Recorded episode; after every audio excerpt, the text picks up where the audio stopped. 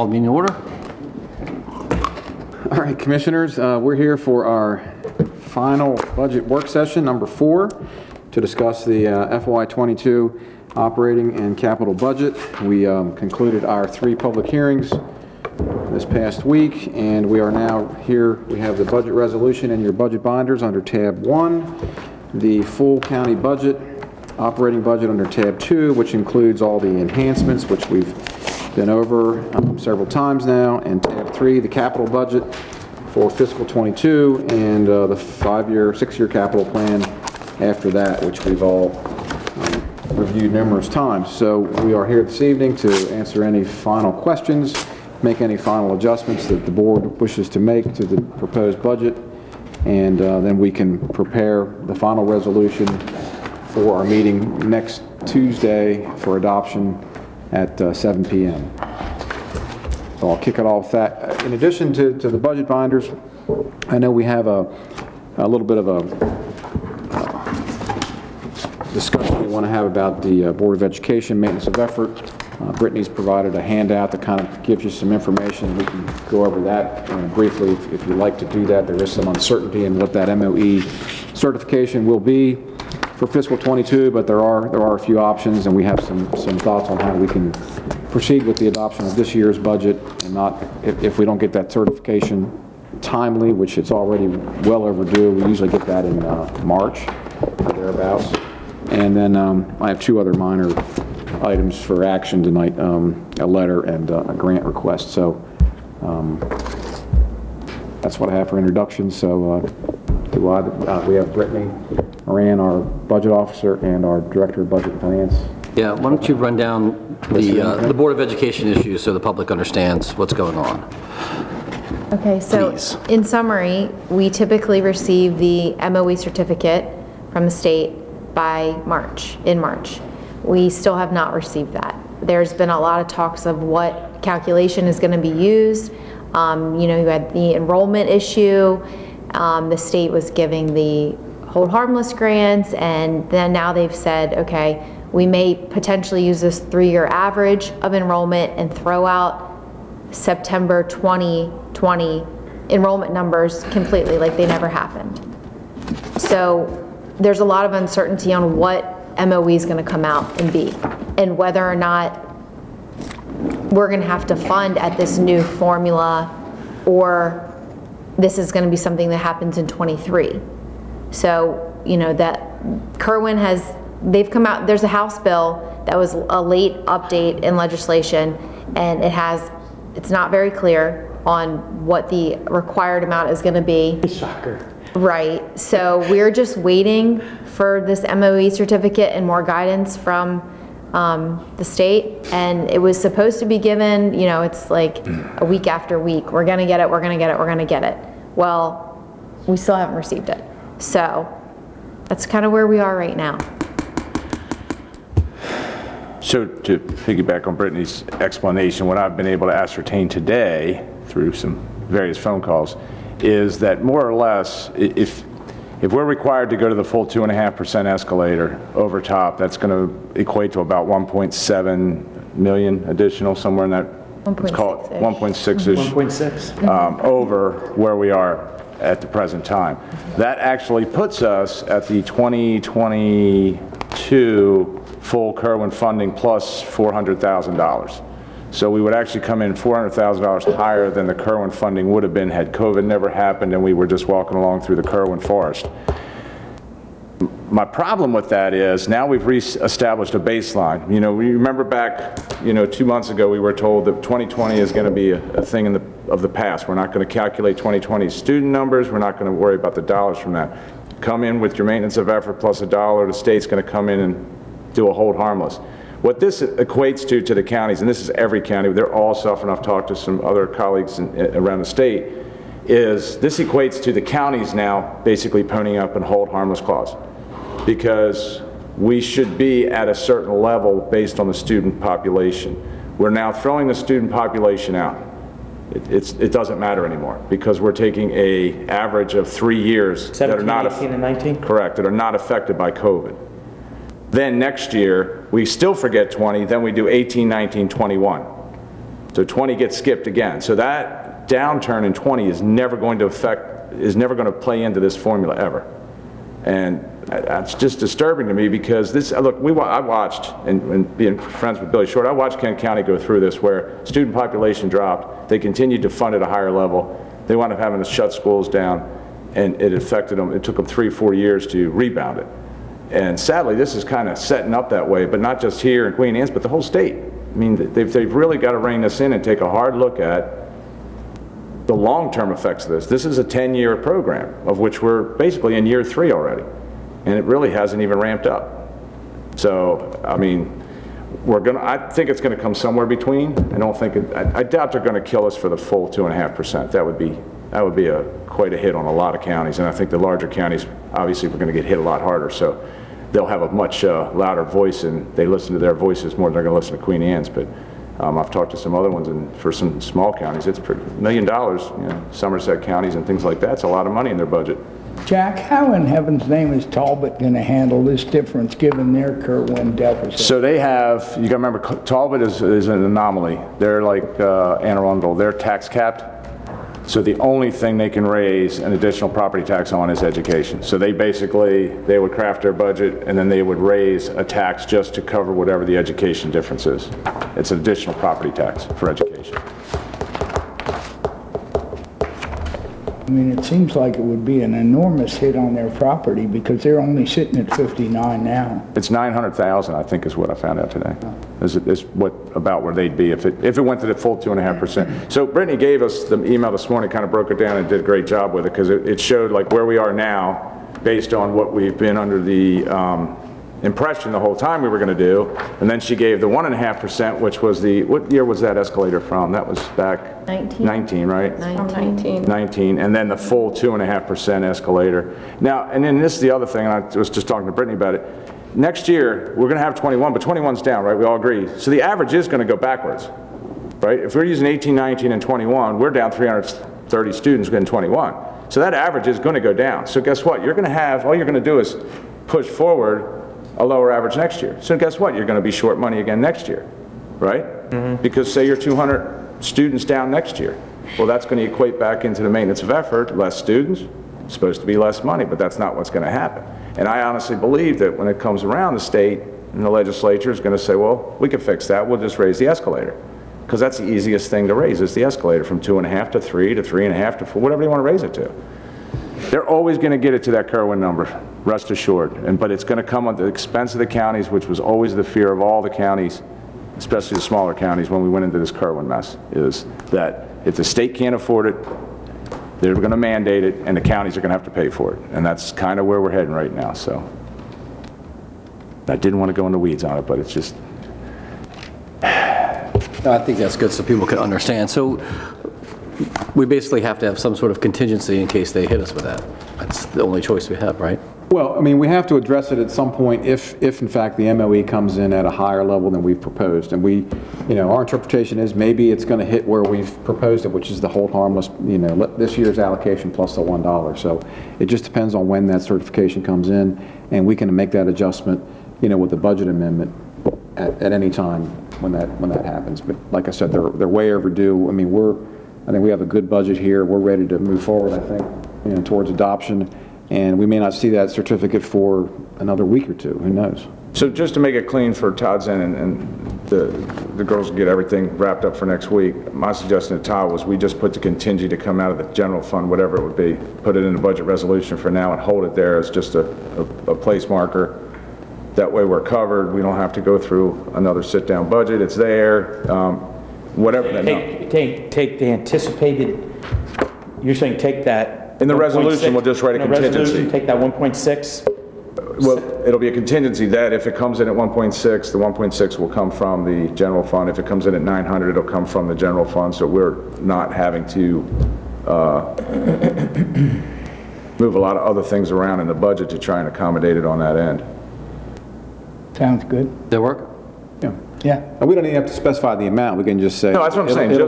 We're going to cover whatever for our own housekeeping. Right. Yeah. Whatever the state requirement is, we will meet that in conjunction with the certificate when it's produced. So submit what we have with no changes. Unless there's other changes the board wants, certainly we can make other adjustments. But okay. Well, on that topic, let's talk about that email that I shared with you guys from a couple of our board members, or a couple of the Board of Ed members, with concerns about what they're paying substitute teachers and the difficulty to get substitute teachers, and they want to be able to raise the hourly rates for substitute teachers. And then there's a couple schools that are looking for teachers' positions. Sellersville Elementary School needs a 4th grade teacher. So I'm just putting that out there that they had requested some additional funding for those. Yeah, and I talked to Helen about that. So she just, we only fund the 7 categories. It's their job to fund past that. And right now I think that's a moot point based on, I think they're gonna have plenty of money to pay some substitutes and a 4th grade teacher. Right. It seems like. But again, even if we gave them the money, we can't tell them you got to use this for a 4th grade teacher. Well, and that's what I responded back to her. I said, so what kind of guarantee can you give the commissioners that this additional money that you're asking us to allocate for these particular 2 items? She said, or the board member said that they had the votes necessary in order to use those additional allocated funds for those particular uses. So, do you recall getting that email that I forwarded on to you? Yeah, I actually reached out to her too. So okay, I talked to her. Steve, it looks like you want to say something. But I mean, I agree with what you're saying. Up to the board to make those allocations. In 2 weeks, they could have that money. We have made a determination as to what we're sending over. How they allocate it is their business. Yeah. Is that reasonable, James? I have no idea. I mean, we've asked to be involved in looking at some of that stuff over the years, and it's always been kept at the board level. So, I mean, I don't think we want to start getting into that level. That I have no idea. And that's where it should be. They're elected, and they have to make those decisions based on. And of course, their rebuttal to that was the money that you're allocating for education doesn't allow for these 2 important items that we need to address. Who needs to address? Board of Ed needs to address. That's right. That's right. Not a stunt. I mean, honestly, it's a very similar argument that we had with the Centerville Town Council when they came in here in terms of, it's not our job to raise your taxes. It's, so. Well, I think that you make a good point, Jack, that in a couple of weeks we could find out that we're having to fund education at a higher number. I'm thinking it's by Friday, right? I mean, they almost got to have it by Friday, because I think most of the counties like 6 are adopting tonight, or, working towards adoption tonight, so. And that they could find out in by next week that those dollars are coming their way anyway. Throws us all under. Oh, yeah. So. Okay. All right. Yep. I mentioned it. We've resolved all Board of Ed issues for now, right? Okay. We have. Mm-hmm. Well, I guess, right? as much as we can. Considering all the unknowns at this point, as much as we're still wading in muddy water. Put a pin on it. Yeah. Yeah. All right. What's next, Todd? Are there any other changes to the draft resolution? I will add the piece about MOE potentially changing, but other than that, are there any other parts that you want to discuss, change, take out?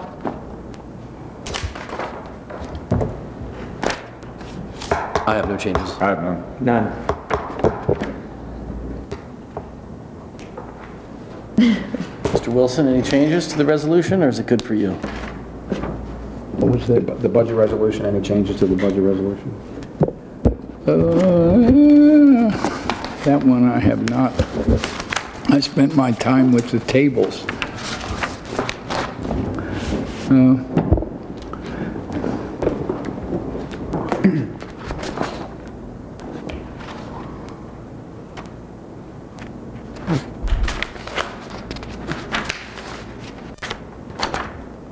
Superficially, it looks good to me. All right. You got that word? There is one change. We are going to change the date in your books. I think your binders show the adoption date June the 8th. We're going to make that May 25th. May 25th, yep. We'll make that adjustment, and otherwise we will carry this forward. All right. Any other changes or adjustments to the operations and or capital budgets from anybody? Questions? None from me. Okay. Speak now or forever hold your peace. Hearing none. We can make budget amendments. Scary words 27 years ago. 3 years ago. See? Okay. Well, we will prepare this and finalize this and have it ready for your March 25th meeting, and we will have that ready for formal adoption at that meeting. All right. Okay. That's all I have. I think that's all we had as far as the budget's concerned, Commissioners. So, anybody else have anything on the budget? I want to thank both of you particularly for your excellent work on this, and I want to say that even if you know the budget pretty well, it is so complicated. You just get into the airport or what we were speaking. I spoke with Nicole today about the airport budget, and even when you know the numbers in the budget, all the subsidiary categories, there's no getting to the bottom of it unless you've got all the paperwork that led you up to this. It is absolutely opaque. So. Which is why we rely on staff and their recommendations and all their hard work. Show us the numbers and what our options are. You guys do a great job. Thank you. I would say, well, I want to thank all the commissioners too. It's been a fairly smooth, I think, process this year with our fiscal 22 budget. We're very fortunate that the pandemic didn't affect us in a negative way. We're looking forward to a good year next year, and we'll certainly keep you abreast of this continuing saga with our maintenance of effort certification, but we have a plan for that as well, so we'll get that worked out. To both of you, thanks so much and well done. Thank you.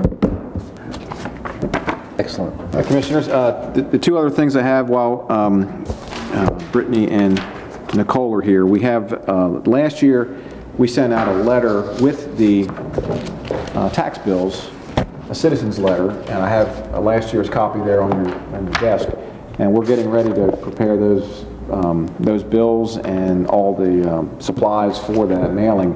If you want to send out a letter this year with that, just need consensus that we would want to do that, and we'll make sure we have those materials ready, and we'll have to draft a new letter, you know, for this year as well. So if we want to go I think that's a good idea. This obviously is totally inappropriate this year, but we have good news, and it's free because we're already sending the stamp. We've already paid for the stamp, so on we go. Do you think this is the copy of last year's letter? That's last year's, just right. So I could remind myself. Do you think that somewhere in here, even if it's just an additional paragraph, we talk about the challenges that were faced this year because of COVID, when you talk about student population numbers and how the calculations are going to take place, or do you think that just complicates things? Should we just mention something about that in the letter? I mean, we certainly can't. We didn't draft anything for this 7, year. 7,000 students in our school system, and which means you have, in all reality, 14,000 parents. I'm betting the parents don't get past the first paragraph where it says their taxes aren't going up. Just thought, it was a thought. Just, do we want to mention something about the challenges we face with educational funding because of all the unknowns? No? Okay. Well, you don't want to be giving the impression that we're running the school system. I mean, we want to stay 100 miles away. The school board's decisions are their decisions. But we do fund them. We do fund them. That's true. But where it goes is their business. And once you start writing about how it's challenging, it begins to take on the air. I don't know. We'll see. But when do we normally mail the budget bills out? July? They should be going out soon, within the next few weeks. Next few weeks? I think that's what Jeff said. He would need this letter within the next few weeks because they're getting that ready. Okay. So we can change the information that's on here and send out a draft. And then any other revisions that want to be made, we can add those. It's probably a good idea if we at least do that and then send it out, and we can take a look at it. Yeah, and if there's there's our names on here. Yeah. We'll definitely circulate it on the school system. I think we can look at that as well. But you understand what I'm saying, Commissioner Wilson. I know we don't tell them how to spend the money, but we do fund them along with money that they get from the state, as everybody knows. I'm just saying that, and the challenges we face with funding education weren't any different than our very own challenges in funding county government and functions of county government because of COVID. But I think that somewhere in that letter should say something about how this process changed or was different because of COVID. I don't think COVID affected it at all, the process. I mean, we did the budget just like we do every year. Well, maybe the process wasn't the right word to use. I'm just saying some of the challenges that we faced, and not necessarily the processes. In fact, the processes were great. In fact, if it wasn't for those processes, I think it wouldn't have seemed to be as smooth as it was from start to finish. I mean, at this point, we're funding based on the formula. I don't know, we didn't have to cut anything, you know what I mean? So I don't know. It's a combination of the state formula, what's coming in, the other demands. Again, we're not like a Somerset or somebody may have to explain why they weren't able to fund it at maintenance of effort, or you know what I mean? I mean, we funded it at maintenance of effort. I guess I'm not sure what I'm trying to. Because I know at the next level, if it goes to the next level, we're literally funded above Kerwin level. Because right now they've reestablished the baseline for Kerwin. It's where we're at right now. It's 61. And to a certain degree, the funding for the Board of Ed is all, even though we're doing it, a lot of it's out of our hands because we're being told what to do by the state. So, 98% mandated. Yeah, literally. So we don't get a lot of latitude in it. They have more discretionary abilities on their end, at the board end, than we do in terms of funding. I'm sure whatever Mr. Mon writes will be exactly correct, sir.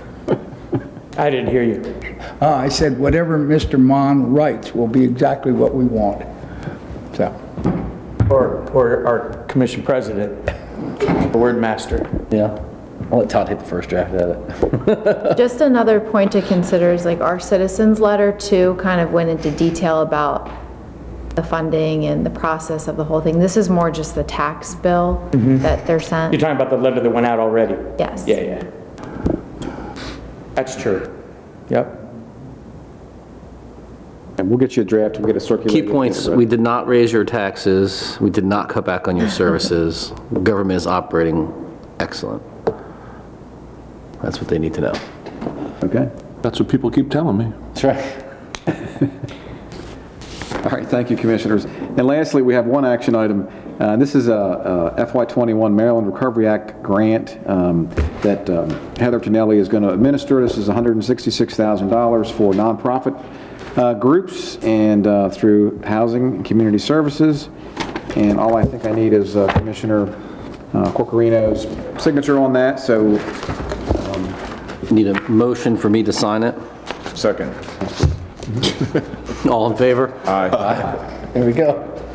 Okay. Thank you very much. We will get those funds distributed promptly. So. Motion to adjourn. Second. All in favor? Aye.